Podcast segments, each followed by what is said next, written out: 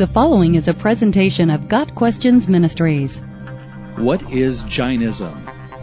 Jainism began in the 6th century as a Reformation movement within Hinduism. It is based on the teachings of its founder, Mahavira. Believing that a life of self-denial was the way to achieve enlightenment, Mahavira wandered naked and mute through India for 12 years, enduring hardship and abuse. After this, he took on disciples, preaching his newfound belief. Mahavira was vehemently opposed to the idea of acknowledging or worshipping a supreme being. Although Mahavira denied that any god or gods existed to be worshipped, he, like other religious leaders, was deified by his later followers.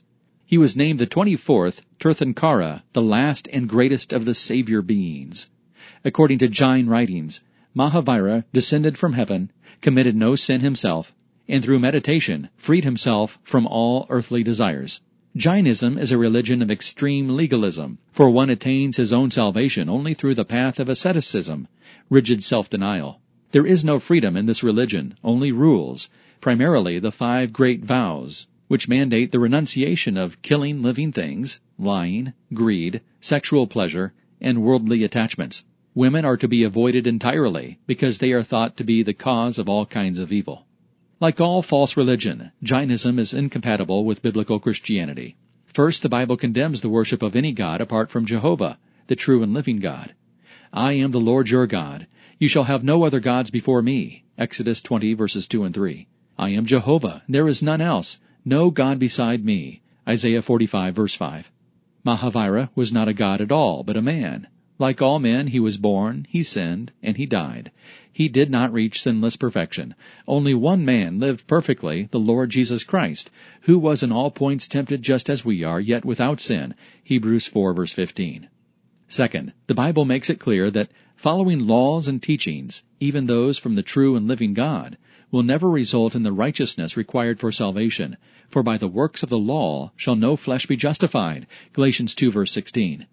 The Bible teaches that salvation is by grace through faith in the shed blood of Jesus Christ, who bore our sin on the cross, so that we could bear his righteousness. For he made him who knew no sin to be sin for us, that we might become the righteousness of God in him. 2 Corinthians 5 verse 21. The faith Jesus taught alleviates the burdens of people, while Jainism only adds to them. Finally, two of Jainism's great vows directly contradict the revealed Word of God. While avoiding greed, lying, and worldly attachments is commendable, avoiding sexual pleasure, if taken to its extreme, would be the end of mankind. In order to assure the continuation of the generations of man on earth, God granted the gift of sexual impulse to us. Within the constraints of holy marriage, the sexual impulse finds its complete fulfillment, and the future of our species is assured. In addition, one of the tenets of Jainism is ahimsa, forbidding of taking life in any form. This directly contradicts both the Old and New Testaments, where God gave animals to mankind for food. Like all false religions, Jainism is another lie from Satan, whose desire is to entrap us in a system which focuses our attention on ourselves, the turning inward of our minds and spirits in an attempt to make ourselves worthy through self-denial and the keeping of rules. Jesus commanded us to die to self, to live for Him, and through Him for others. The failure of Jainism to advance much beyond certain areas of India speaks to the fact that it does not meet universal human need.